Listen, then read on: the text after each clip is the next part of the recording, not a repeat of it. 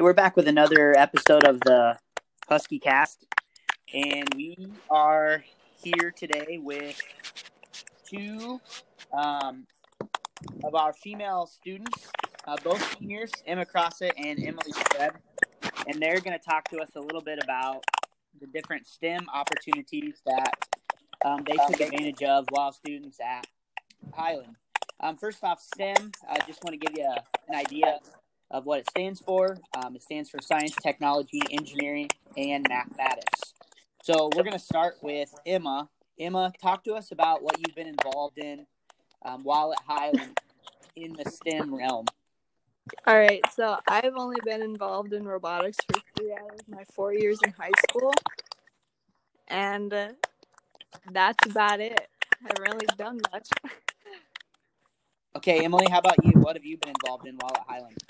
Um, well, I was at Highland. I was involved in robotics like Emma, but I was there for all four years. And then um, while I was in elementary and middle school, I was involved in First Lego League, which is the same program, but just a step below. But a bunch of the middle schoolers are in it now.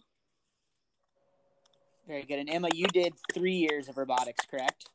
Yeah. Very good. Um, so, girls, um, start with you, Emma. Talk to us about your future plans um, after you graduate. So I plan on going to the University of Iowa to ma- major in chemical engineering. And then what about you, Emily?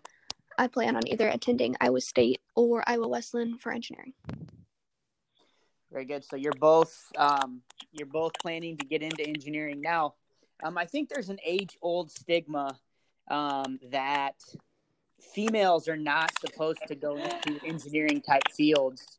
Um, you know, whoever wants to take this one first, what would you say to someone that that might believe or might um, even a young female student that you know do, doesn't have the confidence to to take that risk of going into a field that maybe stereotypically or or um, based on the stigma they you know feel they shouldn't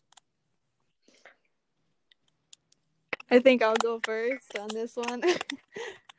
so I would say this isn't the 50s anymore, and I would just tell you to go for it.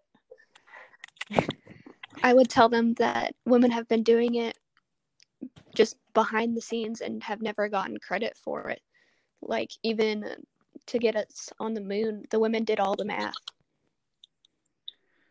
Very cool. Well, I want to end today by giving you two some credit and being um, a couple of trendsetters that I think have set a, a really good example for younger students that, um, especially female students that are thinking about going into engineering type fields, especially with the success that you've had in robotics. So I want to congratulate you both on that and wish you the best of luck in the future.